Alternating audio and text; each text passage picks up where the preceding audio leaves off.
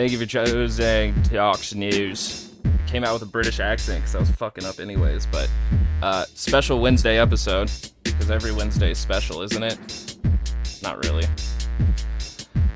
Uh, jam packed, uh, full of turning point stuff, and then if I got time for it, uh, Michael Knowles video that I just found utterly ridiculous.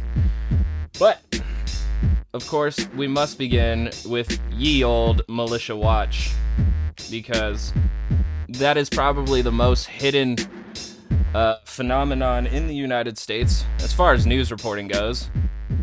So it's good to go to militia.watch on the internet and check up every once in a while, see what's going down. You can also go there and get more in depth uh, articles on specific movements, but here every week they have a weekly update.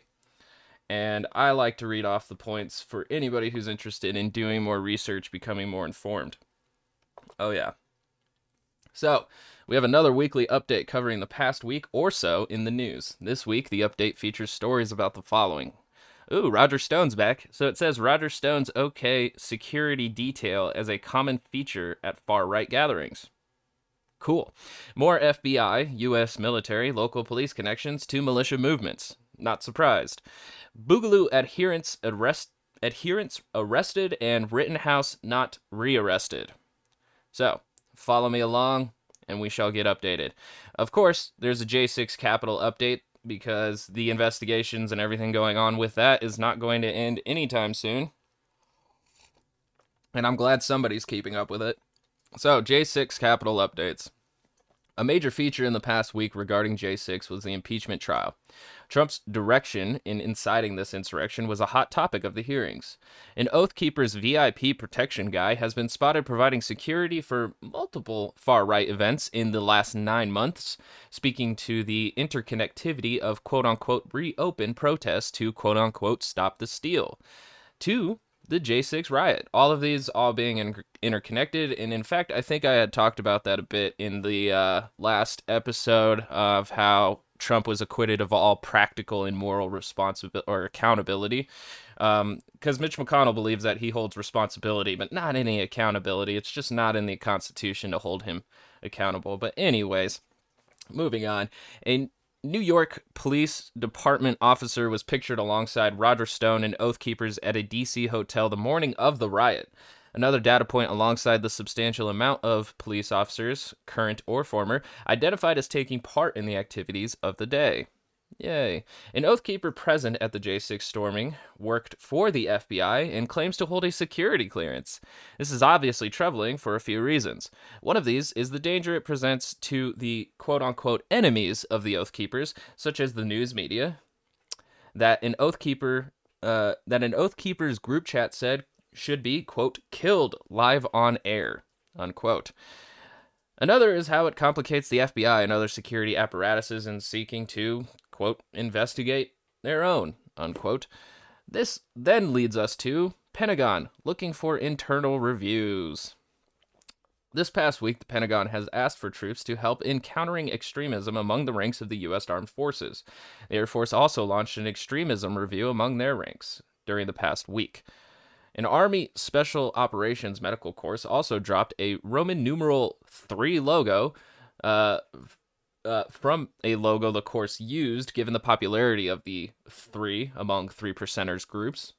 This type of involvement of far right activists among the U.S. armed forces is well documented by journalists and researchers. It also, however, goes beyond the Pentagon.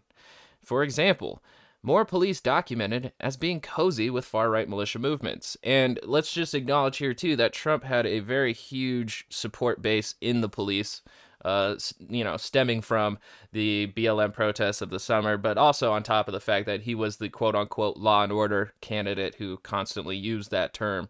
Uh, and I, I, I previously already talked about how that's a dog whistle in other podcasts. So, uh, moving on. A Hamilton County, Ohio sheriff's deputy posted a three percenters flag on his Facebook page. He is now under investigation, and you can go to militia.watch for more on that. The brother of Jurassic World's uh wait, the brother of Jurassic World star Chris Pratt, Sergeant Cully Pratt, is a California police officer who makes woodworking wall art. He's very friendly with militia movements and other police officers who appear to have a tendency for ordering three percenters art from him. Yay. According to research covered in an article in Open Vallejo, the officers of the Solano Sheriff's Department have a substantial problem with support for or implied membership in three percenters movements.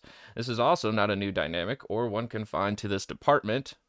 Here are some other stories about this from the past, from years past.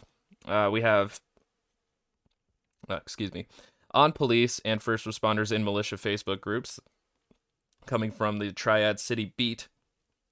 Uh, another story on Oath Keepers and Texas officials' email correspondence coming from Fort Worth Star Telegram. And then there's an anecdote uh, that they included called Coordination Between Police and Militias via Zello. That was reported on by Militia Watch. But pro militia sentiment is just con- isn't just confined to the U.S. military or U.S. police. As with previous weeks of Militia Watch weekly updates, GOP politicians and political groups are once again documented in the press for their connections to these movements. Most of these movements are so far right, we're looking at an authoritarianism, possible neo fascism, and we're seeing uh, many members, individuals of our institutions taking part in these, and as they feel, I the thing that I can kind of see a connection coming through here is that as the institutions degrade over time and uh, public trust in a lot of these systems continues to go down, they're going to rely on these uh, fascists who will claim to want to protect these institutions for the greater good of America. Um, the the ultimate goal, of course, is just power um, using those institutions and the building blocks that they are formed upon to merely have power. Uh, that's how I see it, but of course, there's more to be developed on that. Um, so, moving on, Michigan GOP cozy with militant groups. Yay. The New York Times put out a lengthy review of Michigan GOP coziness with Michigan based militia groups. The Constitutional Sheriff's movement also asked the police of Michigan to stand against both Biden's policies and any COVID 19 public health measures. Time will tell how much they listen or disregard this ask. The Michigan Democrats are now calling on State Senate Majority Leader Mike Shirkey to resign his post after more information comes out about him meeting with Michigan based militia groups. And let's acknowledge here that in Michigan, there was that plot by the Wolverine Watchmen to kidnap and hold a trial against the governor for the uh, COVID 19 lockdowns that happened in Michigan. So this is uh, Michigan sounding radical as fuck in all the wrong ways. In a recent poll, 60% of Michigan residents surveyed said they viewed J6 as a threat to democracy, and perhaps as notably, 16% of those surveyed said that they had a favorable view of the Michigan militia. So at least there's not uh, that much popular support there. 16% is still a terrifying number, though. But again, that's probably only of a sample size and not every Michigan resident, so all right, we got arrests and legal updates. This is a bit of a longer one than usual, so let's get it. Feds arrest Boogaloo adherents in Louisville. Two adherents to the Boogaloo movement were nabbed by federal agents this past week for their involvement in threatened or real violence. These men were members of the United Pharaohs Guard, a Boogaloo cell fashioned as a local militia that is noted for its public presentation as a social justice movement that is willing to visibly coordinate with known three percenters actors. Oh man. A third Boogaloo adherent has was charged a few days later, and this is exactly why I'm having a very hard time pinpointing the Boogaloo movement. I had a conversation with a guy who was obviously sympathetic with the Boogaloos and said that the Boogaloos are out here really fighting for social justice, but it seems to be counterproductive when you align yourself with three percenters who are more likely to be white nationalists. So, very very interesting. Um, I again like I think the whole idea of the Boogaloo was merely to come up and kind of add fuel to the flames of civil war. I think Boogaloo, for the most part, wants to just see the degradation of our infrastructure and a bunch of chaos.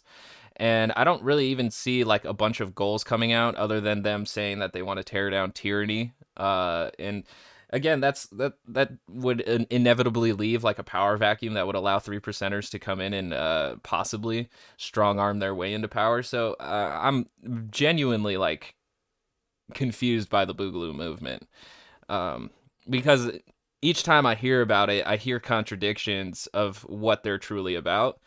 and the decentralization of the Boogaloo movement on top of that makes it even more difficult. Moving on. Kyle Rittenhouse prosecutors denied new arrest warrant. Teenage shooter Kyle Rittenhouse did not see his bail terms renegotiated again following his failure to update his address with the courts.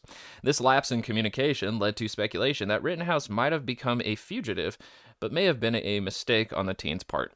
Could be.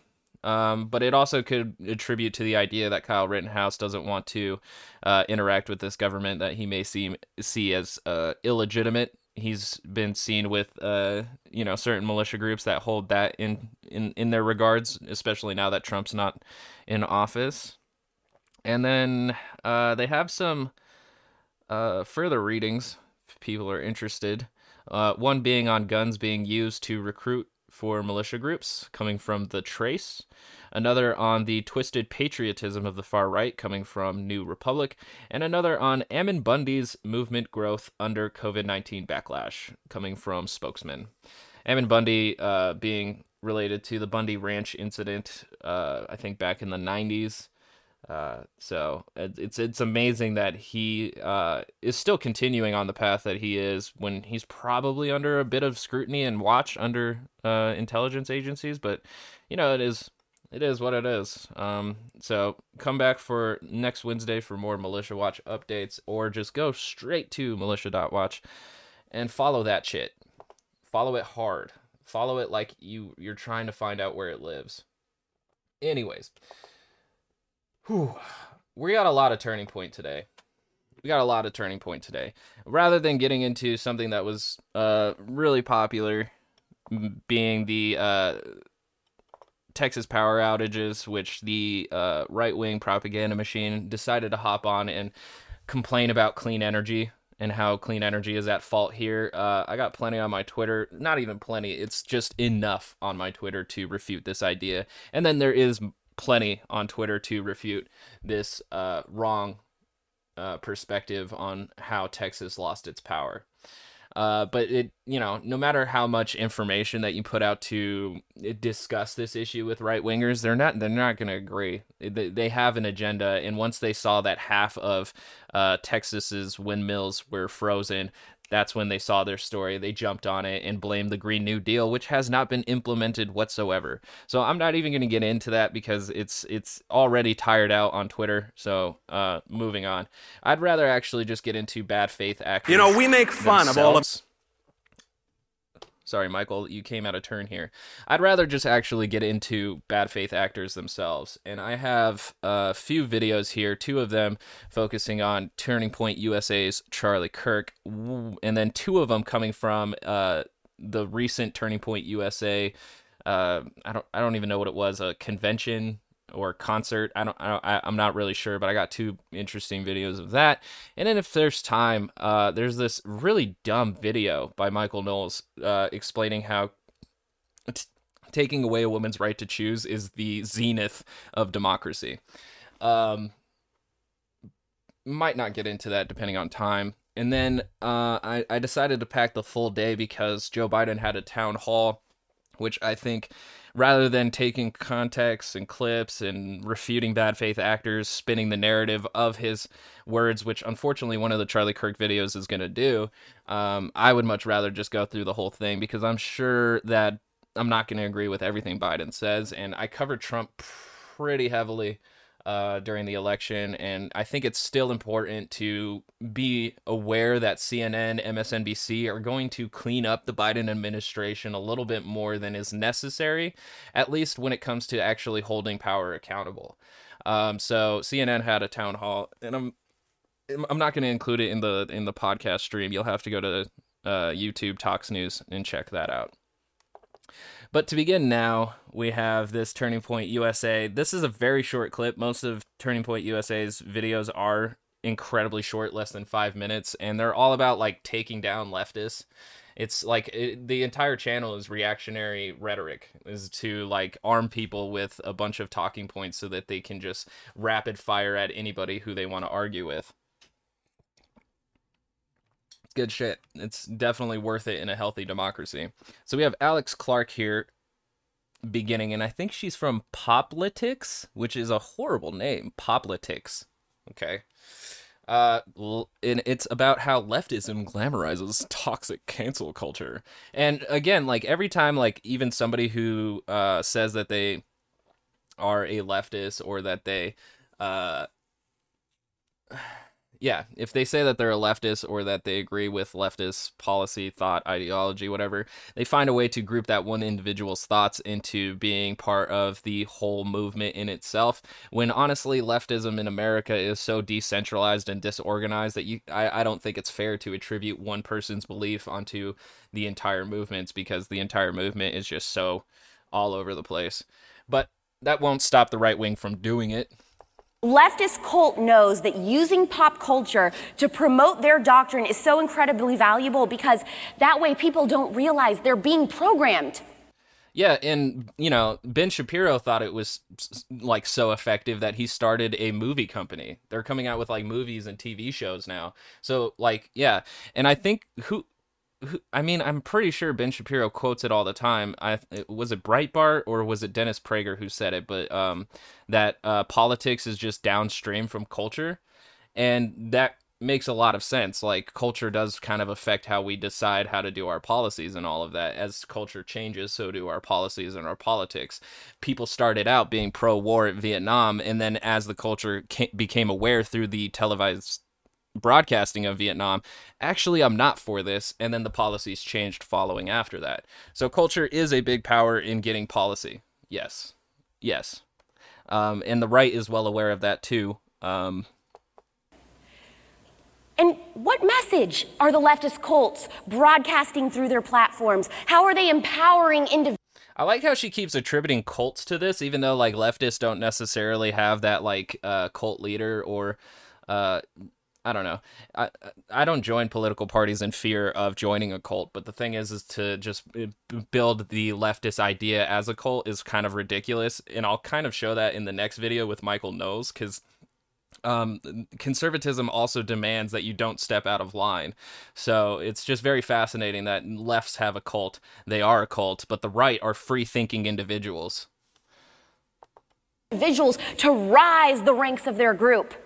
They encourage individuals to publicly expose toxic family members, proudly announce they've canceled them, and uh, refu- if they, that's if they refuse to bend a knee to the mob. And then they say never to speak to them again unless their family donates to progressive causes or just completely renounces their conservative beliefs.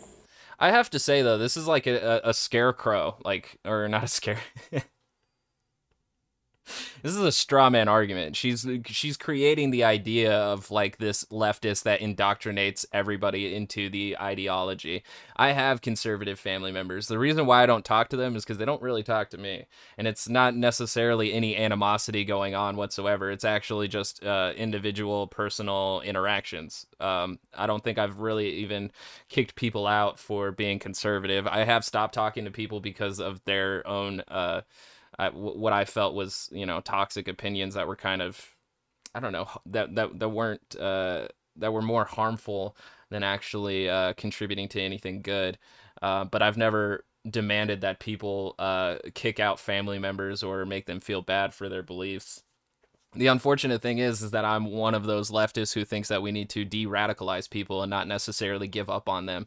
The unfortunate thing is though is that there's a right-wing media that is working really hard to make sure that these people are pigeonholed and unmovable. So we're we're we're dealing with a uh, unstoppable force meeting immovable objects at this point uh, when it comes to propaganda in this country. It's just reinforcing people into their positions, and it's making it very difficult for working class individuals to agree on solutions to uh, all of our issues, all of them. So. Teenagers who are willing to excommunicate their own flesh and blood are reassured that they have made the right decision with gratification of hundreds and thousands of likes and comments from online internet friends who declare that they're their glitter family. Isn't that cute? What even is that? I don't even know. Conservatives are the real glitter family, though. I just want to take that back. My favorite part is that she said, I don't know what a glitter family is, but conservatives are the real glitter family, and I'm taking it back. Like, you don't know what it is and yet you want it. Like i feel like they're they're a little bit jealous of she's a little bit jealous of left culture and how they're innovative with their internet slang and original and creative. I, I think that's funny how she's like i don't know what that is but i'm taking it back. It's like what the fuck? We are the glitter family! Okay she obviously doesn't know what it means. Uh, it, it, it has a lot to do with the LGBTQ community, which uh, most of conservative policies are against. Now, never mind that the people that you would be turning your back on, of course, are the people that nurse you back to health after the stomach flu, or were there for you after your first heartbreak, or, you know. I mean, that's assuming a lot about people's families. You don't know for sure uh, if you know your your parents were there to support you after your first heartbreak. Because I yeah, yeah I mean I don't know. My parents kind of sort of were, but I I I'm, I'm a cis straight norm uh, heteronormative person so um, it's hard to tell when you get a bunch of differing factors and variations in human uh, identity that every parent acts exactly the same know, paid for your expensive liberal arts school degree. The get uh, uh, just again. And again, like saying that, that's so specific. That's very specific to a lot of things, and it, yeah. Eh. And the ends justify the means for these sick people. Even if you don't join the cult by your own free will, they will attempt to force you through intimidation and crippling social pressure. Uh, yeah. I mean, that's just like the the rights whole perspective on this like quote unquote cancel culture thing that's going on. Um, so there's not too much to really refute there at the end except for the fact that like she created a a uh, individual straw man and i'm sure there's probably cases of you know leftist gatekeeping like that but um I'm not gonna say it's the entire movement as a whole like she did. That's that's just the continued like reactionary to leftist ideas, um, building upon the culture war idea, which kind of even divides working class people even more because we can't really agree on things that we're that are almost entirely made up. So culture's made up. We made it up, people. I don't I don't know what to tell you. Um, so Michael Knowles comes in on this next two minute video to tell you why they refuse to roll over for the left. You know, we make fun of all of these sad sacks. I understand why they roll over.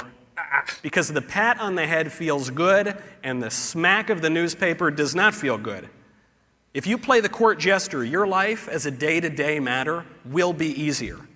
You will get better grades more easily. You will have fewer contentious conversations with your blue haired feminist cousin. You will. You'll fit in better at work. You maybe will get more promotions. You'll do better with your classmates. You'll chat up more girls. Oh, you'll get invited to more parties. I... That's so funny. That leftism is more popular. It's so much more popular. You'll get invited to more parties and you'll have more luck with ladies. I get that but you got to think about taking the harder route of being a conservative. I get it. I feel the temptation. you have to resist it.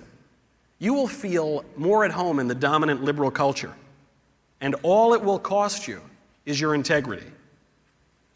This is the fight right now.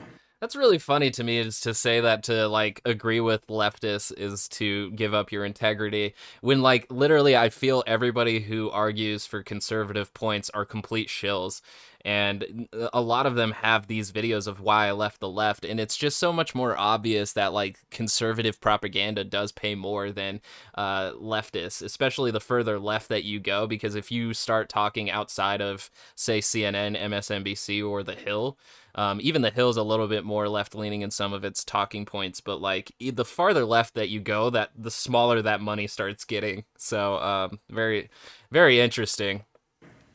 You're in it. If you stand firm in your convictions, if you stand athwart history yelling stop, to use Buckley's phrase, if you refuse to be boiled gradually, then suddenly, you will be slandered and attacked. You will be called stupid you will be called uneducated. You will be called evil and sexist and racist and whatever. Uh, that, I mean, a lot of that is a straw man yet again. Um, like I said, I'm more into de radicalizing misguided people because most of conservative propaganda works to uh, convince people to vote against their best interests. And so um, when we end up calling, say, like a, a, a, thought leader or a talking head, someone like Michael Knowles or Ben Shapiro or even Gina Carano, who has a massive influence on people, um, calling them racist and sexist and misogynist usually comes from a place of because they know what they're doing. Um, other individuals that kind of co opt these ideas because uh, it does have a certain um, bias confirmation. Uh, it, I I don't think it really comes out all that way unless the individual is aware of their rhetoric and how it harms certain groups of people. Um, being simply conservative does not make you stupid. In fact, there are probably very well educated people who are conservatives. The only thing is, is I think that the policies are misguided, especially when they try to say what the actual outcome would be, which is the benefit of the working class. Um, yeah. That is the cost of integrity. That is the cost of telling the truth in an age gone mad. If you would rather go along with the left, then go along with them. Have an easy time of things. But do not insult the rest of us by calling yourself a conservative. Do not do it. See, and that that's why I found it funny earlier that she was calling uh, leftism or leftist cultists because like right here michael knowles draws a line in the sand that if you agree with leftists on anything do not call yourself a conservative if you agree with a leftist on one single point, you humiliate all of us by calling yourself a conservative, which again like brings this even more idea that they're not willing to compromise or even cooperate. You have to be conservative or if you step out of the box, you're not conservative. Like that's that's much more cultist than what we were talking about earlier with the straw man beating down their family members. Especially after a giant crowd claps about it. If you lay down on the small things, on the seemingly trivial things, the larger surrenders will follow. If you give up ground gradually, the sudden defeat will follow. Stand firm, take heart, and keep the faith. We may I mean, what what cult doesn't say keep the faith? Trust the plan, trust the process. Like what cult doesn't say that? May lose, but we will not roll over. Thank you very much. Yeah, so I mean, uh, it's so obvious conservatism is a box that you can never step outside of unless you want to lose your nomenclature. That beautiful title of conservative. All right. So that's just a little bit of interesting perspective coming from that TPUSA uh, concert. I don't even know what it was, but it was a few months ago before 2021. Um, and now we have Fox News just recently bringing on Charlie Kirk, the founder of Turning Point USA, uh, how he reacts to outrageous claims made by Biden during town hall. Now, to be perfectly honest with you, I did already watch it. It's five minutes and 20 seconds long. And every single time talks like or talks that's us fox news uh brings on uh like a correspondent to talk about issues they put like one issue that they talk about, but then they pivot through like five or six. And it's it's very fascinating. I think it's usually more about bringing on the correspondent and getting their uh like broad view of their perspectives to then have their viewers go check out more or at least be interested in that person rather than just focusing in on one particular issue that they could probably milk dry but would rather not because i mean biden's town hall was like an hour long and i think they only cover it for like a minute let's go. Breaking tonight, President Biden taking questions directly from citizens in Milwaukee this evening as the White House continues to push for that nearly $2 trillion COVID relief package, and that begins in earnest. Let's break it down tonight. What we heard with New York Post op ed editor Sohrab Ahmari and Turning Point USA executive director Charlie Kirk. Great to have you gentlemen with us. Thank you. Uh, Charlie, I'll start with you. Uh, what do you make of uh, the president's statement that they didn't have the vaccine when he took office? Yeah, it's just completely and pathologically untrue. A White House official, uh, the former uh, Trump administration, they said they were doing about 1.1 million vaccinations a day, leading right into Joe Biden being sworn into office. It was President Donald Trump that was mocked, ridiculed, and made fun of by every single person in mainstream media when he said that we would have a vaccine by October, November. He was right, and in fact, the announcement came right after the election, if you might remember.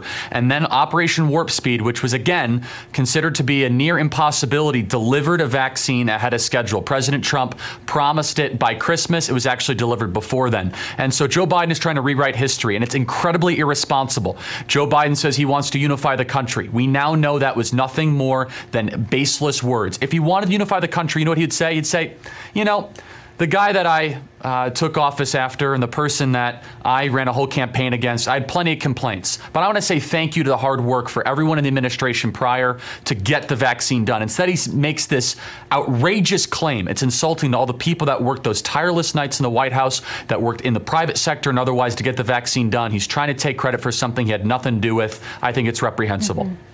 That's very fascinating. Uh, he, he he filled a lot, and that's kind of what Charlie does. Is he fills a lot of like one piece of an argument with a lot of information, so that you can't necessarily go piece by piece or even get one piece of information to talk about. You you you have to refute literally everything he said, and you have to do it all off of memory.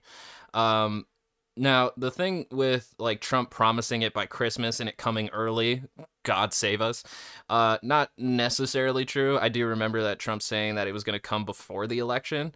Uh, but the idea of it coming after election was like kind of Trump holding this idea that if you vote me back in, I will ensure that it will be there, even though most of it was completely out of his hands because it was mostly private companies that did it. And then the fascinating thing to me here is that Charlie highlights that Biden saying uh, that they didn't have any vaccinations, which I think Biden basically did say. He did say we didn't have any in the refrigerator, which is kind of true as well because uh, Pfizer even came out and had said that they offered more vaccinations to the Trump administration, which Trump denied. He said we didn't, we don't need that much. When in fact we did. Um, the but he focuses in on how Biden talks shit about Trump not leaving enough vaccinations, which kind of sort of is a good point. But the thing that he's also ignoring is that during the COVID 19 pandemic, Trump kept repeatedly saying that the cupboards were bare, that the, uh, it, that the, United States that he inherited was not prepared for the uh, pandemic, even though he tore down the pandemic response uh, team back in 2018. So Trump did exactly the same that, thing that Biden did, which was accuse of the other administration for leaving them uh, completely uh, unprepared. But it's very fascinating here that Charlie will attack Biden for doing that, but ignore when Trump did, especially since the cupboards were bare because of Trump's actual policies, which was to remove the pandemic response in 2018 two years before the pandemic really broke out. So let's talk about the economic pack- package. They're trying to push $2 trillion. You see? And then we pivot. And then we pivot. There are a couple of Democratic senators that have come forward to say, listen, if it's not related to COVID relief, we're not voting for all of this other pork and stuff that's tucked in there. But here's what the president said tonight about the economic impact of what will happen if they pass his package. If you, we pass this bill alone, we'll create 7 million jobs this year. Look at what the impact on the economy would be. You think it's bad now. The vast majority of the serious people say bigger is better now, not spending less. So, Rob, bigger is better when it comes to spending those tax dollars. Yeah, well, uh, look, I, I, think the bottom line is that the American uh, workers and American families need relief right now. Um, there's a lot of people who are hurting. So, um, you know, as a conservative, I personally think it's a big mistake to, uh, you know, set ourselves against any kind of relief whatsoever. And something has to ha- has to come out of Washington. I think um, it, it, will be used both as a political matter if Republicans are seen as obstructors at a time when um, still many families are are out of work and are and are hurting. Um, I do think. I mean, uh, you mentioned the Hyde Amendment and other things. I think there are, there are discrete issues where Republicans should speak up, but on the whole, I think it, it, it's a mistake to for Republicans to re, you know uh, restore their old role of just being kind of uh, uh, budget hawks at a time when you know they're getting paid, but millions of Americans aren't. Well, and uh, on the other side of the aisle, there was quite a statement from former President uh, Trump today uh, talking about his feelings on Senate minority, now minority leader Mitch McConnell, saying Republicans can't win with him, he's not going to get it done, uh, that he is not America first. It was a rather blistering statement, um, eh, but this comes at the same time that Politico Playbook talks about uh, the Politico Morning Consult poll. It said it's conducted in the days following the Senate trial, showing that despite the impeachment manager's gripping presentation and video laying out Trump's role in the January 6th rampage, the GOP remains the undisputed party of Trump. And Charlie, a lot of the polls out I there agree. show that people right now within the GOP, he's still their number one choice. I mean, 2024 is a long way away, and, and they didn't succeed in banning him from running again, at least not yet. That's right. And a lot of people are asking when's the Republican Civil War going to start? It's already underway. And I want it to begin quickly and I want it to end quickly. It needs to happen. Uh, political primaries after losing the White House are nasty, they're brutish, and short, to quote a great philosopher who said something similar many years ago and when he was actually looking at a civil war. And we need to make sure that the best ideas win. If the Beltway class, run by Liz Cheney and Senate Republican leaders, think they can win, then so be it. Present your ideas. President That's very fascinating here that uh, Charlie Kirk wants the Republicans to decide whether or not they're going to be the party that Mitch McConnell claims that they are, even though McConnell was a huge Trump apologist, or that they're going to be loyal to the Trump method of uh, governing the country, which is mostly through misinformation and conspiracy theories and uh, really diverting any responsibility and moving it to the left, or I guess not even the left. Well, the left, yes, but also just liberals. So it's very fascinating here that Charlie Kirk wants those neo fascist uh, aspects to come through into the Republican Party to continue disinforming uh, their supporting base. Trump has already proved that his ideas of restricting immigration and fairer trade deals, those are very, very popular. Uh, political primaries like cough syrup. No one likes taking it, but it's actually That's very funny that he thinks that those are the only two things that like Trump supporters are supportive for, and we're ignoring like a, an entire four years of other policies. That's very fascinating. Really good for you. And I want the Republican Party to be unified next year. This year needs to be a year when we do some soul searching. Are we going to be a Chamber of Commerce party or a people centered party, the party that President Trump uh, left behind and still wants to continue to lead? claiming that Trump is that populist movement that benefited the working class when none of his policies actually did so, especially during the emergency of the uh, pandemic. So, um, to move on here, this video is a little bit old, but I found it very interesting. It's Charlie Kirk's top five leftist takedowns of 2019. And Charlie kind of has this uh, internet persona where he goes around debating just randos, not really anybody of like actual, um, I don't know, academia or, you know, fundamental understanding of leftist ideology. He always just kind of attacks random college students who are probably in the beginning learning stages of those uh, ideologies. So it's, yeah, it's great. And what's even funnier to me is that the top five left- leftist takedowns of 2019 begins with him taking down a guy who claims he's a conservative. But if you want to see something pretty great, is uh, uh, Charlie Kirk debating Hasan Piker, I think in 2018. Um, Hasan does lose his uh, composure a bit, but not quite as much as Charlie. Charlie loses it so much that he starts yelling at Chank in the audience. It, it's it's phenomenal. But I think at the same time, Hasan does do a good job.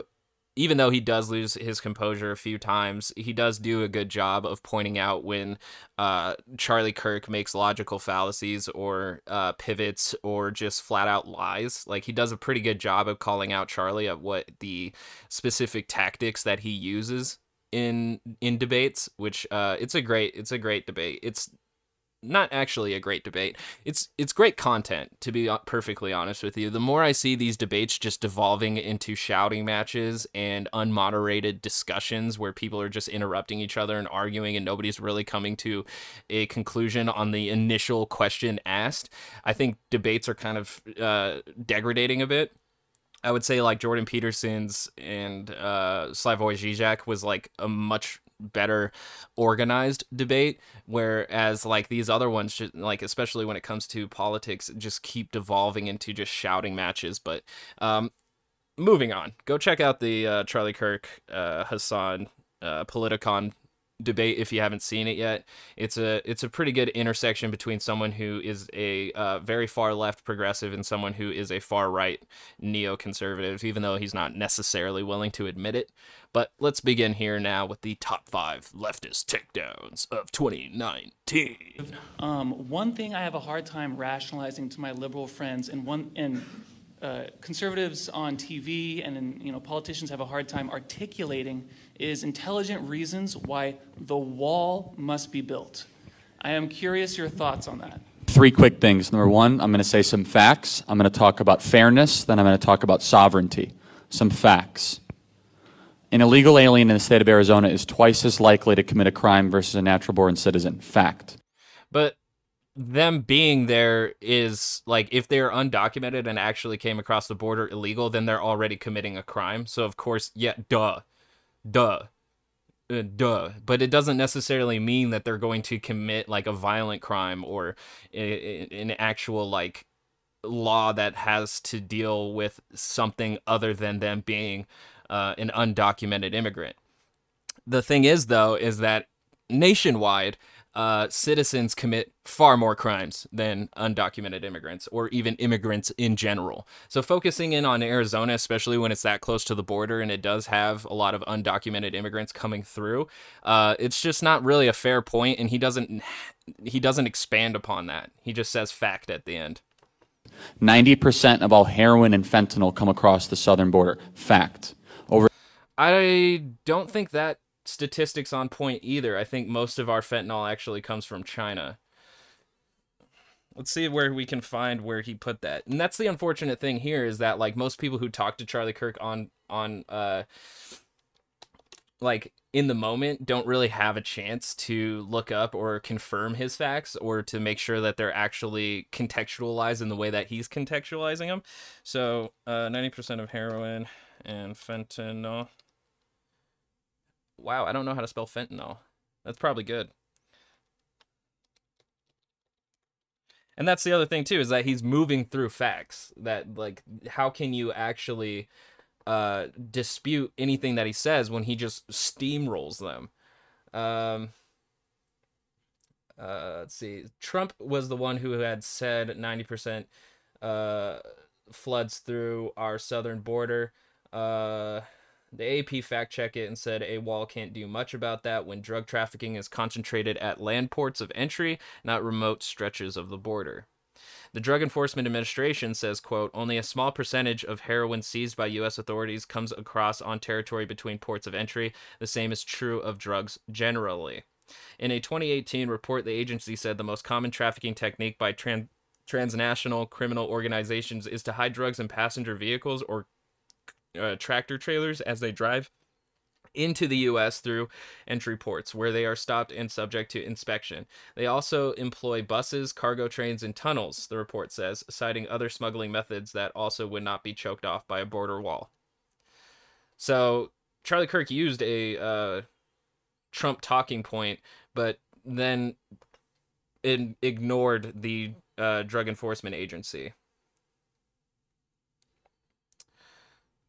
Um, I'm trying to find exactly where because I'm pretty sure most of our supply of fentanyl itself comes from uh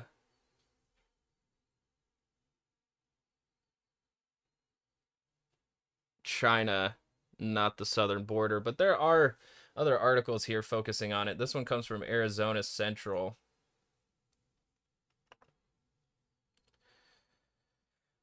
Hard drugs entering the U.S. from Mexico have been rising steadily in fiscal year 2018. A total of 133,885 pounds of hard drugs were seized along the southern border, including cocaine, heroin, meth, and fentanyl. Um, that could be marijuana as well. It's kind of hard when you lump some all of that and saying including cocaine, heroin, meth, and fentanyl, and maybe not ma- y- you know, also notarizing that marijuana's in there. Uh, that is a 63% increase over five years from 82,000. That was during the building of the wall, though. So, like, how are they still building the wall and getting a increase, a 63% increase nonetheless? Uh, most hard drugs are seized at ports. So again, the walls, again, even Arizona Central here uh, focuses in on how uh, mostly the the port ports of entry are actually where most drugs are smuggled, and that a wall is not going to do that. Okay, there it is. Marijuana seizures are down, so there's that. Um, but a total of 761,319 pounds of marijuana was seized along the southern border. That was more than the combination of heroin, cocaine, and meth and fentanyl that was included at the top here. There was only 133,000 pounds of cocaine, heroin, meth, and fentanyl, where we have 700,000 pounds, nearly 800,000 pounds coming from marijuana.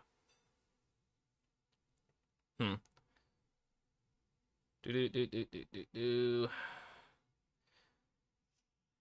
Uh.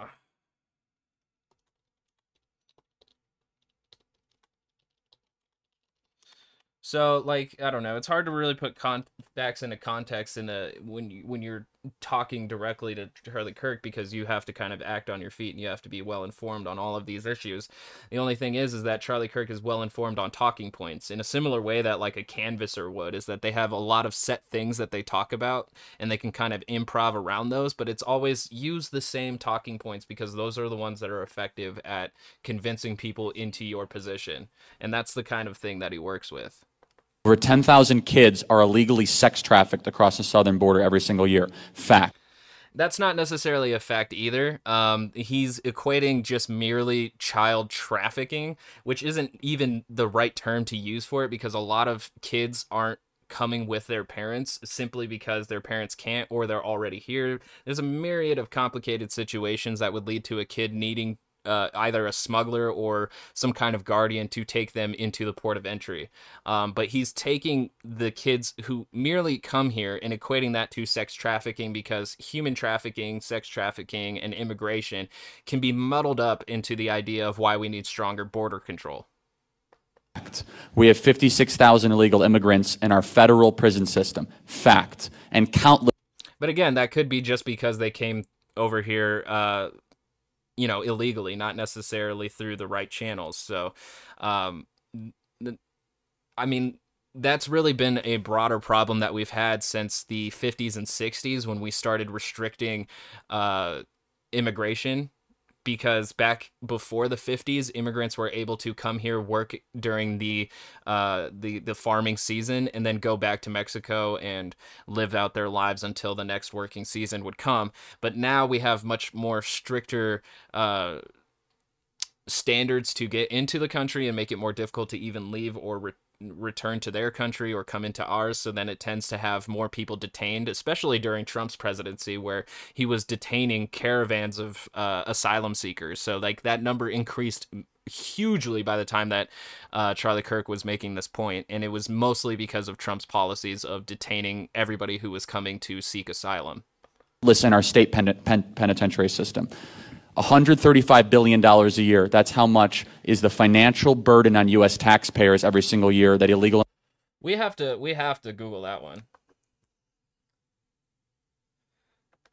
Just to see where he's getting that from.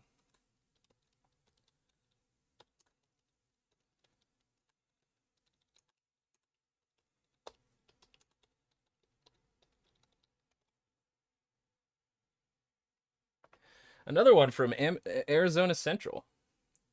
Does illegal immigration cost the U.S. more than $200, $200 billion a year, as Trump claims? Uh, let's see, let's see. Uh, Arizona Central said that this claim is false. President Donald Trump has used several estimates about the cost of illegal immigration in the past few months as he seeks to garner support from the from Congress to build the wall. Uh, the government sent shutdown centers around this issue. Uh, throughout December, uh, he had made multiple claims on social media and to reporters about the cost of illegal immigration ranging from $200 billion to $275 billion. In addition to the tweets made on December 4th and December 18th, he said at a cabinet meeting on December 19th, quote, it's so insignificant compared to what we're talking about. You know I've heard numbers as high as $275 billion we lose on illegal immigration. He repeated the number on December 20th at a signing ceremony. Quote, illegal immigration costs our nation $275 billion a year you may have heard, different, many different numbers. You can say billions and billions, but the number that I hear most accurate is $275 billion a year at least. Charlie Kirk said 135. Um, no backing for the numbers. Neither Trump nor the White House has cited a source for the data about illegal immigration costs. His numbers are more than twice as high as the closest published estimate, which was made by the Federation of American Immigration Reform, a conservative research or research organization that advocates for less immigration, both legal and illegal. The group's report, published in 2017, estimated the cost was 135 billion dollars a year, which is Charlie Kirk's number. Okay. Um, in June, Arizona fact check AZ fact check found significant limitations to the FAIR report in an examination of a separate claim on the cost of illegal immigration. Immigration researchers have also criticized the study's methodology. So this is the number specifically that AZ fact check has found and other immigration researchers have also criticized. A critique by the Cato Institute, a libertarian think tank, called the study quote fatally flawed unquote. Nonetheless, the report did not necessarily serve as Trump's source for the figures. Okay, so let's move on here to see if we can get a better understanding. So, immigration analysis scratch heads. Um, other right leaning research organizations also have not made estimates as high as those cited by Trump. The Heritage Foundation, a conservative research organization, released a report in 2013 about the cost of illegal immigration. The study found there were 3.7 million undocumented households, and the costs were an estimated $54.5 billion per year, five times less than Trump's estimate. And the critique by the Cato Institute in 2017 gave an even lower number, with costs estimated at between 3.3 billion to 15.6 billion dollars annually. So even if that's so, I'm sure that conservatives would feel that that's still too much because they don't like immigration in general. Immigrants drain from our system. Fact. You put all that together, that's a pretty compelling argument that we have some problems with our southern border. That's those are some facts. Number two is fa- the funny thing is though is that none of that has to deal with a wall specifically. All of that has to deal with like our policies in immigration in general. So um, it's funny that he thinks that like the the wall is going to fix all of those situations specifically when even fact checked here live on this that's not necessarily true.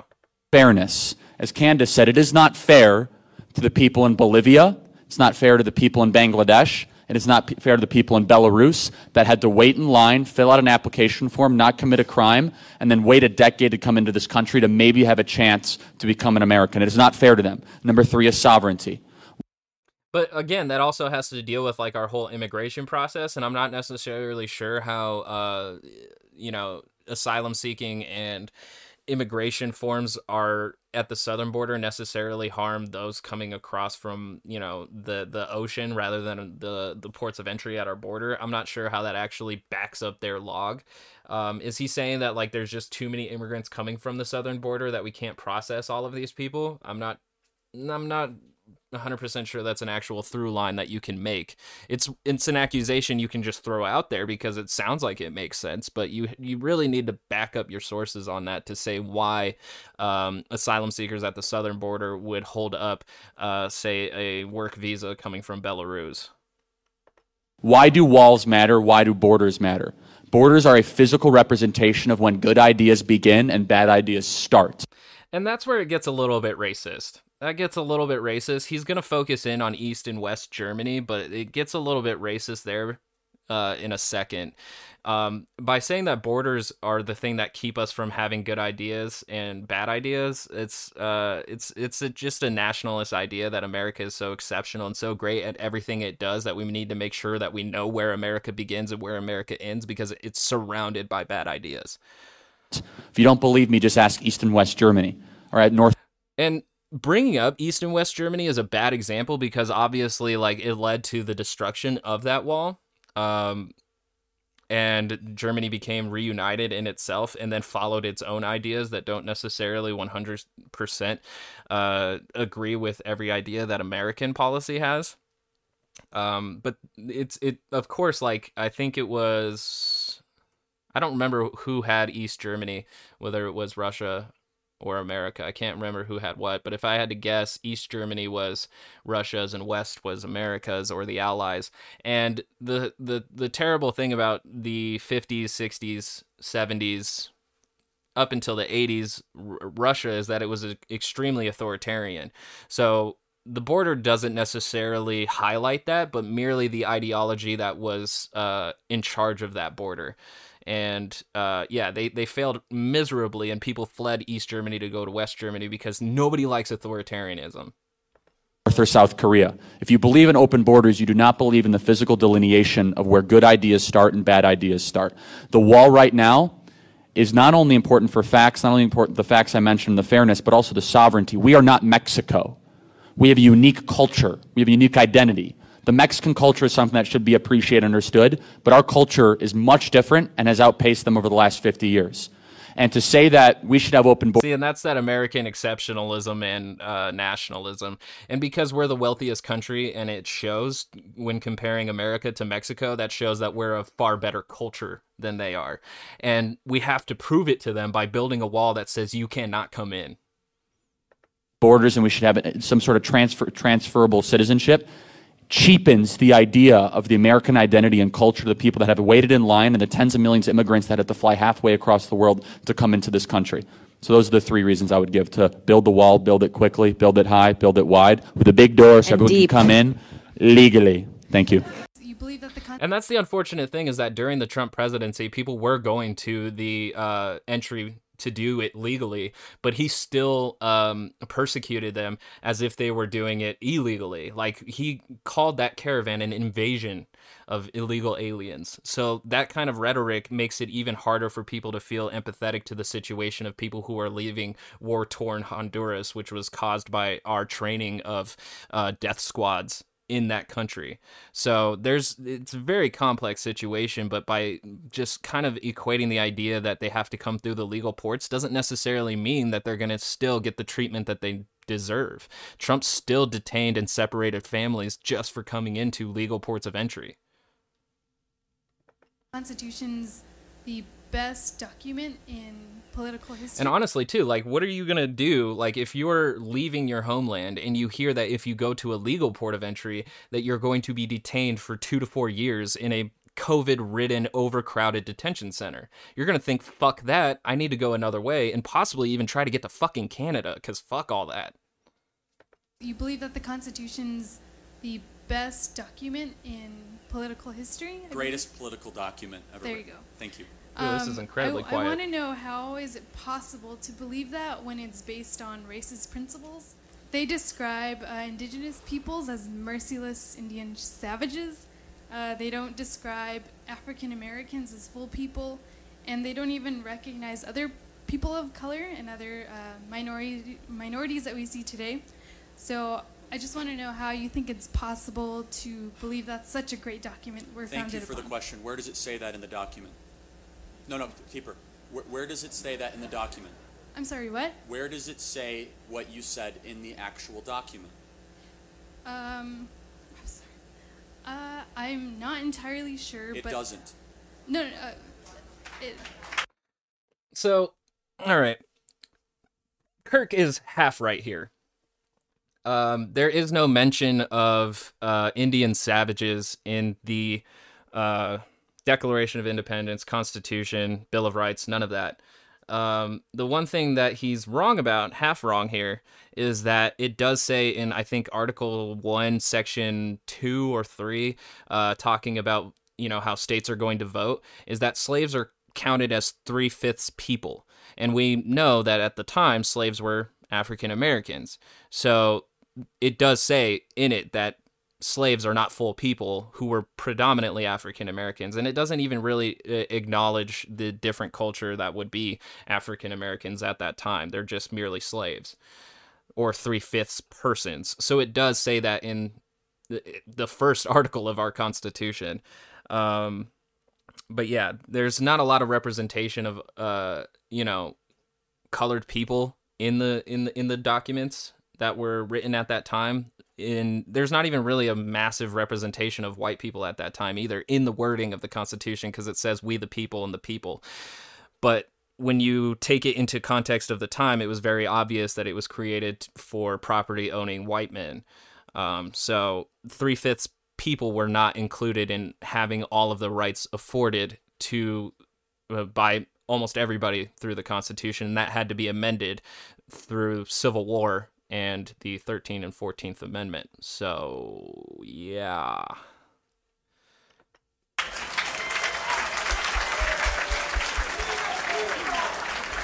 Instead, instead, do you know what it does say? Provide for the general welfare of all people. I, I preface when I talked about the United States. And it does say that, but it, he's ignoring the three fifths person's clause. Like he's ignoring that. He's just choosing to ignore that initially, initially slaves who were mainly uh, people brought here against their will and sold against their will uh, were considered three fifths people, not a whole person. States Constitution. You know what's amazing is the amendment process. Yeah. I love the story of Thaddeus Stevens, who fought like hell to make sure that blacks could have the right to vote. I I love Nearly a hundred years after, no, not even, nearly 200 years after the foundation of this country, were people fighting for the right of black people to vote. That's something to be proud of, apparently. There, there were there were abolitionists who existed before the Civil War. Like there were people who disagreed with slavery before we had to kill each other over it. So, um, very interesting. I love the story of the Republican Party, which was founded in 1860 as an anti-slavery party. Now that's true, but uh, since their founding, uh, the Republicans have moved very far away from that. Just a hundred years later, they were fighting against black people having the right to uh, vote and also go to schools with white kids. So, you know, yeah, they were founded on anti-slavery, but eventually they became the party of uh, free black person oppression.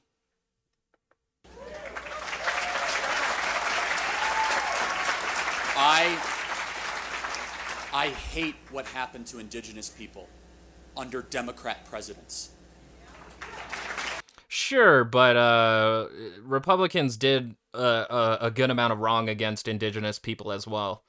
Um, I think after the Civil War, Republicans held office for like 30 years, like like the presidency. So for 30 years, indigenous people and Manifest Destiny uh, got wrecked. Uh, so under Republican presidents. So that's again like not great not not a great point to make but of course like charlie's here to convince you that democrats are bad and republicans are the bastions of freedom liberty and the pursuit of happiness i do here's why it's the greatest document ever is because in a land with so many different backgrounds and languages and cultures in this room from all over the world we can peacefully have a conversation while all that's protected simultaneously. While we can agree to disagree, we can have this conversation. What you said is nowhere in the founding documents at all. What you said is what some of the prejudices that was in the people of the founding fathers. That's this true. This is called a logical fallacy. Tell me why the document is not correct. Don't tell me the sins of the authors. It's a big difference. You mentioned so if she did have the three fifths person article or clause in her arsenal, she would have been able to uh, enlighten Charlie that it did include that language at that time. But unfortunately, she she she wasn't prepped for that follow up question of where does it say that exactly. So. That you don't try to promote Public, you've been through this. Violence. I do not promote violence. upon anyone, but you're an ice hat. Let's talk about ICE. Let's talk. Sure. Yeah. What about ICE? Don't you like? A violent organization. Not violent. Yes, they're violent. How? I'll tell you why I like ICE. They're the number one agency that goes after child sex traffickers. Number one. They arrest tens of thousands of child sex traffickers. And I couldn't find like act I couldn't find like an actual citation for what he's saying here. Um, but there's multiple agencies that do that, and so far I've seen more done by the FBI than ICE when it comes to that. But again, he's equating the the movement of children across the southern border as child sex trafficking. Uh, he did that in that in the the, the argument two two two takedowns ago. So um, he's he's still lump summing child immigration with child sex trafficking in his statistics. Um, but I was not able to find that ICE is actually the number one uh, feuder of child sex trafficking. I couldn't I could not find a site for that source. every single year. They also go after MS-13. They also go after terrorists that are here in the country, domestic. Yeah, I'm not 100% sure about the MS-13 and the terrorist thing specifically. I even went to ICE's website, and it seems that they kind of focus in on just people who um, break the law when it comes to immigration process.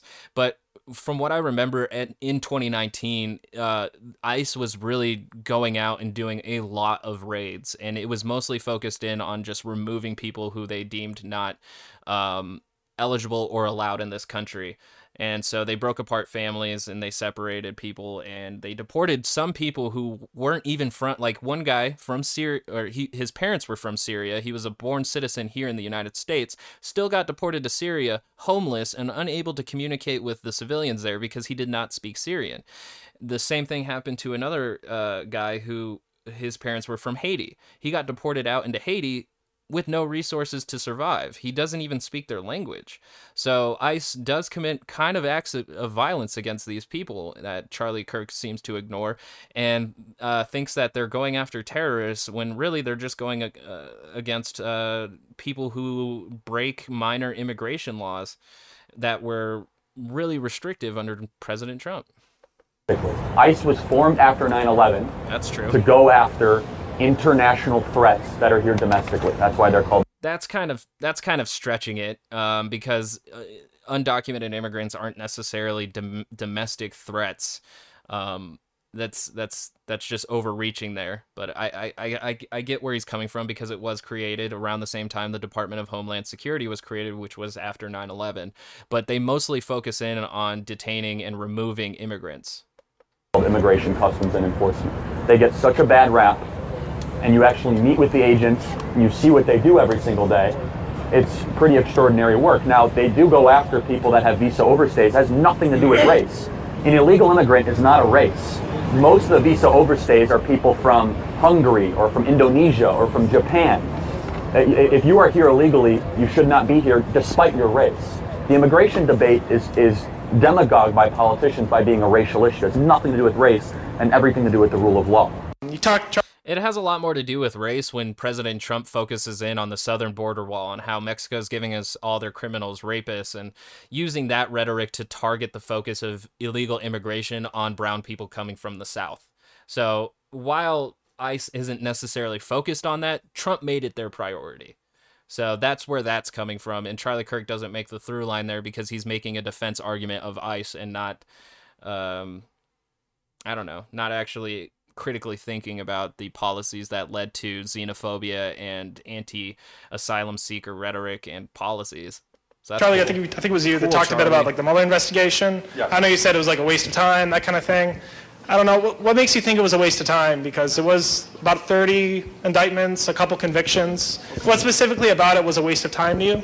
you know, criminals were exposed. No heckling, no by heckling. A court determined that a, criminals were So, exposed. do you know what was the basis of the original Russia intelligence investigation, in the FBI? Right. So, from what I understand, my understanding was that the investigation was opened up. Charlie Kirk's going to bring up the Steele dossier because the Steele dossier is probably uh, the foremost talking point when speaking on the uh, investigation started by James Comey and finished by Robert Mueller. But um, the thing is, though, is that I found like a great article from 2019 that highlights literally every moment that led to just before the investigation was started. Let's see here. Oh no, I got rid of it. Oh no. Oh no. But there's there's a lot of connections between Paul Manafort, Michael Flynn, George Papadopoulos, um, uh, Carter Page, uh, a lot of people who interacted with the Trump campaign and also had around the same time interactions with officials from the Russian Federation. So there was a lot of connections there beyond the Steele dossier, which was uh, introduced just before the investigation really took form. There was still a lot of other moments that led to that specifically, but I know, I know for sure Charlie Kirk is going to focus in on the Steele dossier because that's what the right wing echo chamber did since the uh, the end of the Robert Mueller investigation. To be honest, to basically understand all the different ways that the Russian Federation has in- colluded So what was in the US piece elections. of intelligence that began the surveillance or the spying, whatever you want to call it, of the Trump campaign? No idea. Okay, but, so yeah. it, it was a dossier Right. that was funded by the Democrat National Committee and the Hillary Clinton campaign, constructed by an opposition research firm called Fusion GPS. And I remember here specifically too that this isn't necessarily true either. Uh, Fusion GPS was uh, funded by someone else called the Washington something, and it's a conservative b- group too, which is also funny. So let's see here. Let me find it specifically. ABC from 2019 has a pretty good timeline of all the events that kind of led to all of this. Let's see, where did it go? Steele and or in contact. Where did the Fusion GPS thing go? It was here. It was the Washington Free Beacon. It was the Washington Free Beacon that had gotten in contact with uh, Fusion GPS, and I'm still looking for the exact time when they got in contact. Still, do do do do. It's not there. It's not there. Let's see. Do do do do do do do do do. Not there. Uh, here it is, September 2015. Looking to boost one of the other Republicans running for the GOP nomination, the right leaning Washington Free Beacon retains the Washington based firm Fusion GPS to conduct opposition research on Trump. So it was actually a GOP uh, operation to try and deny Trump from winning. They, they tried to Bernie Sanders his ass, and it didn't work, but it was actually a GOP. It was actually Republicans at the Washington Free Beacon that uh, hired Fusion GPS to conduct opposition research on Trump. So I, I don't know how Hillary Clinton got lumped summed into this, but it did.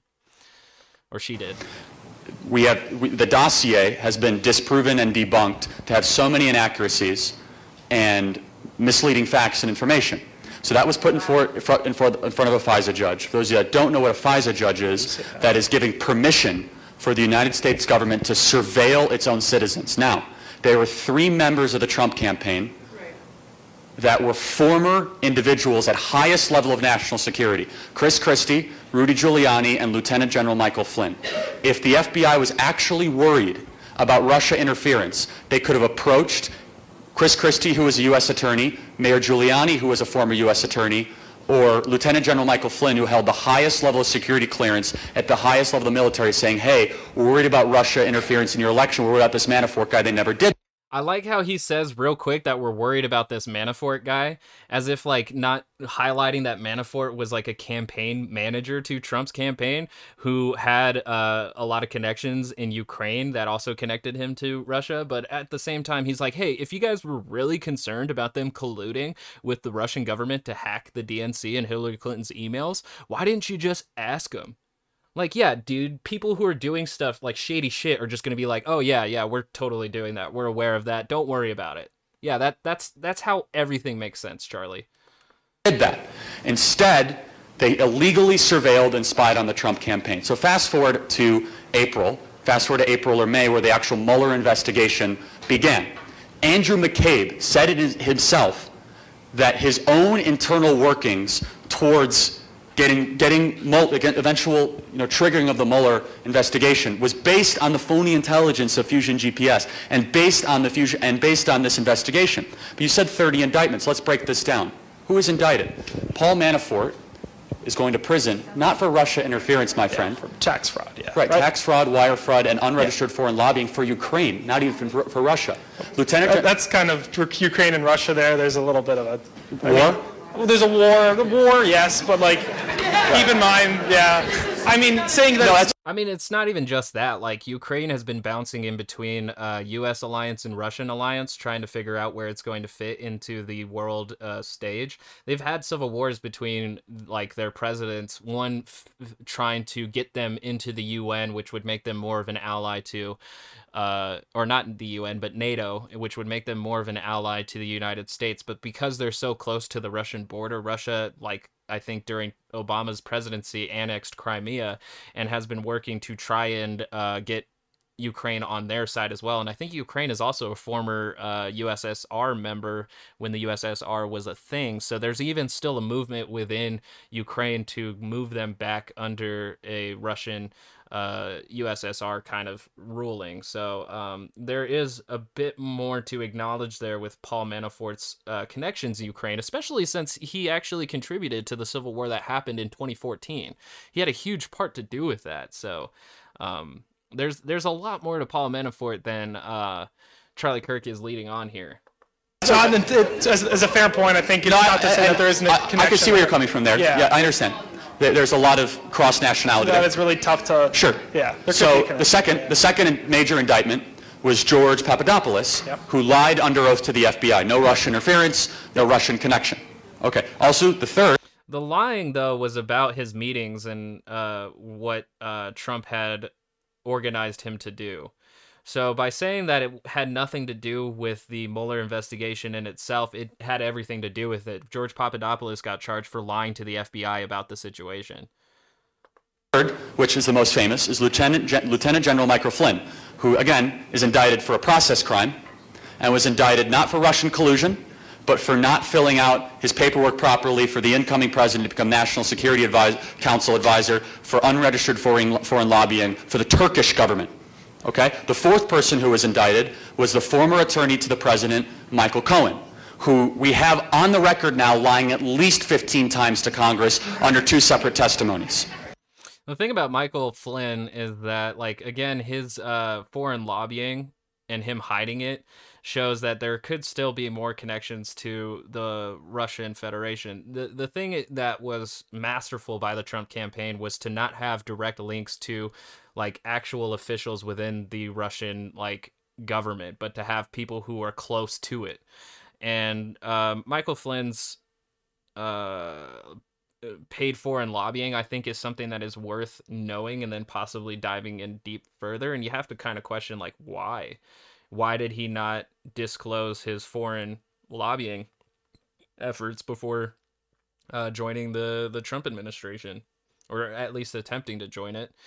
Um, and the thing about Michael Cohen is is that he tried to cover up for Trump and then realized that his charges were going to be pretty egregious and then he his spine got really uh, slithery and decided, well, actually, I'm going to uh, flip and I'm going to help the FBI and or Robert Mueller in, in investigating Trump. And so he his his case is even more complicated than what we're being le- led onto. But we're supposed to just go with we shouldn't trust him because he's so flip floppy.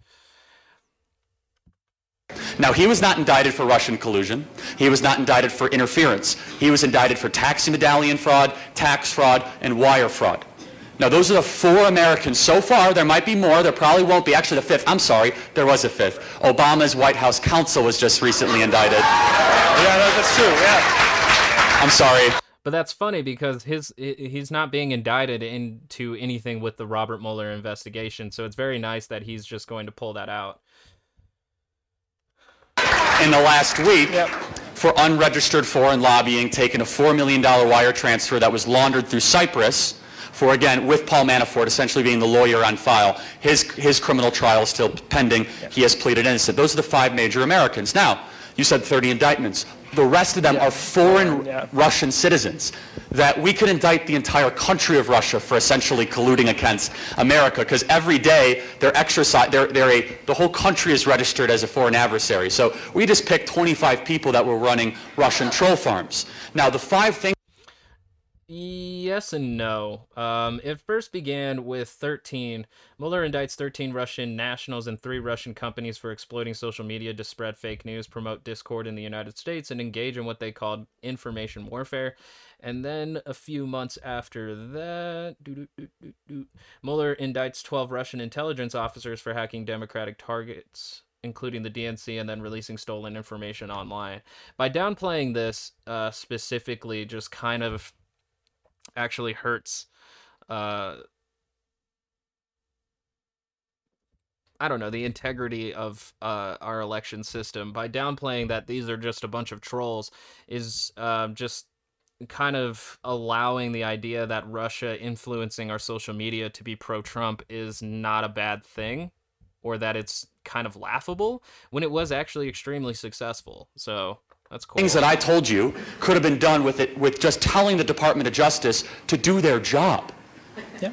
Bob Mueller was not needed for $30 million creating a public assassination campaign against a president that was originally based on faulty intelligence. And again, I it's not based solely on the uh, Steele dossier. If you go to the NBCNews.com slash, no, I'm not going to read that whole thing. I'll just give you the title of it. The Russia probe, a timeline from Moscow to Mueller. It's not just off of a single dossier, even though that was a that was included in evidence. It's not just in all of that. The, it really began from the Russian interference in the 2016 election, which was sweeping in systematic fashion, and then it started bridging more and more with the connections that Michael Flynn, George Papadopoulos, Paul Manafort, Michael Cohen, Rudy Giuliani, Chris Christie, uh, Carter Page, all of these people having uh, conversations and meetings with people outside of the uh, American officials, like even Representative Dana Rohrabacher, Republican California, meets in Moscow with Russian lawyer Natalia Veselnitskaya. I don't know if I said that right. In the summer of 2016, who uh, the re- representative Dana also met with WikiLeaks founder Julian Assange at the Ecuadorian embassy in London months before the site released hacked democratic emails received from Russian hackers. So there's a lot more going on here than just the Steele dossier, but that's the easiest thing that they can refute and try to um, delegitimize the Robert Mueller investigation. And when he says that it cost Americans $30 million, he also forgets to mention that in the uh, the civil forfeitures that came from the arrest and all of the, the, the stuff confiscated from the indictments and the people they arrested and all of that stuff, there was $45 million that actually went back into the government. So if you consider that, that's actually a $15 million net gain in the Robert Mueller investigation. So ignoring more facts to cherry pick to uh, win an argument. Cool. And so, you, see, you know, I think you and I can agree that doing that for two years and exacerbating this Russian narrative where Congressman Adam Schiff, chairman of the House Intelligence Committee now said there has yet to be released evidence that is material of Russian collusion against the Trump campaign. We're still waiting for that, what that is. There are 1,800 articles amongst the four major newspapers in America, USA Today, the Washington Post, the LA Times, and the New York Times. 1,800 articles alluding or directly connecting Donald Trump and the Trump campaign to, to committing treason with a foreign adversary. You got to ask the question, is there, was it really necessary to hijack our whole public narrative for two years using $30 million of U.S. taxpayer to go after five people, none of which committed Russian collusion at all, instead had their own personal crimes that they committed? I believe it was a public assassination campaign that we paid for that now Donald Trump has rose up against and has triumphed over. So how many? I mean, to focus in on it being a public assassination rather than like an actual possibility of Russia severely hurting our democratic process, uh, like focusing on that just allows for that to happen yet again. Honestly, like Charlie Kirk is really cool with uh, other governments influencing our elections if it helps his guy win. So cool. That's really uh, that's really American to do that. How many genders are there? There's so many. The way that the So many. Not so many's not chromosomes actually break down with intersex genders and the way that it actually happens, that is the starting point that you learn in like fifth grade. But when you actually do Like real experiments, you learn that the way that data breaks down when it comes to Can you give me a number or not? Genders. Number? A number? You have two. Yes. That's sixth grade science. When you move on, there are So, hundreds of different so what you categories. so what you learn in sixth grade becomes less true as you get older. That's like gravity a, becomes that, less that true. a basic building Newton's block third that law children becomes less true. It's funny that he thinks that like if you learn something in sixth grade and then you learn more later that that one thing becomes less true, rather than thinking that it like you can build upon one understanding of it. Like the things that you learn in sixth grade are probably built like into further knowledge that you would get in twelfth grade. So it doesn't make it less true. It makes it more true by a better understanding of what you're talking about. In order to understand the concept of gender. When you break it down into actual Gender experiments when it comes to directly chromosome and sex, in culture, gender and sex are directly related, but as we're progressing through culture, it's actually not. It's actually not. Uh, gender is its own thing, separated from uh, biology. Um, but they they want to equate the two and have them fit into structured boxes to, I guess, make society easier for them. It breaks down into hundreds of different categories that actually differentiate between just two genders. What you're saying is there are facts and you don't believe in there being opinions. Yes, opinions. I am and saying feelings. that there are this facts. is a scientific fact that you, if you talk to any biologist, you will learn. So in biology, they teach You you are that there's completely XX just and using XY chromosomes. not- The thing that in biology is that like for a I guess like a uh, normal, not normal, but just like a uh, I, I I guess I gotta go with normal because I can't think of a better word. But it- like the normal circumstance for the human species is that uh, one will have an XX set of chromosomes and the other will have XY chromosomes and then you have other cases of people having extra X or extra Y and that delineating from the uh the the binary of usual biology but the thing is is that when you step outside of the human species is that a lot of species have varying uh, chromosome sets, and then on top of it too, there's some that can literally change their biology as the the process goes through. There's there's other species that will start out as male and then later become a female to give birth to the next generation.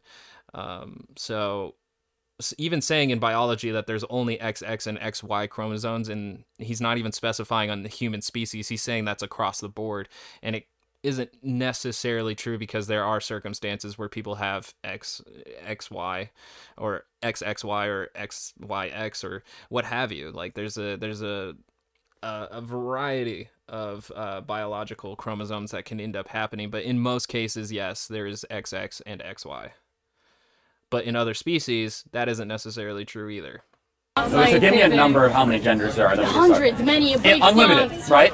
It breaks so I- down in it's so anything many you more want to be, anything you feel. No, it's what scientists determine given specific X, X, categories. X, Y. Why do you need a number if you're Bingo. Why do you need a number? That's a great You question. literally have no idea how it works. You're Because using then you could self-identify to be anything you want at any time. Literally, biologists are saying that this is oh, the way Oh, so, the gender actually so, breaks so, down. so you're, you would accept the I don't necessarily see what like the problem is is self uh, like self identifying at any time of how you feel or like basically creating your own self identity. I don't understand the the the problem with that other than having a very rigid society that needs to know who and what you are.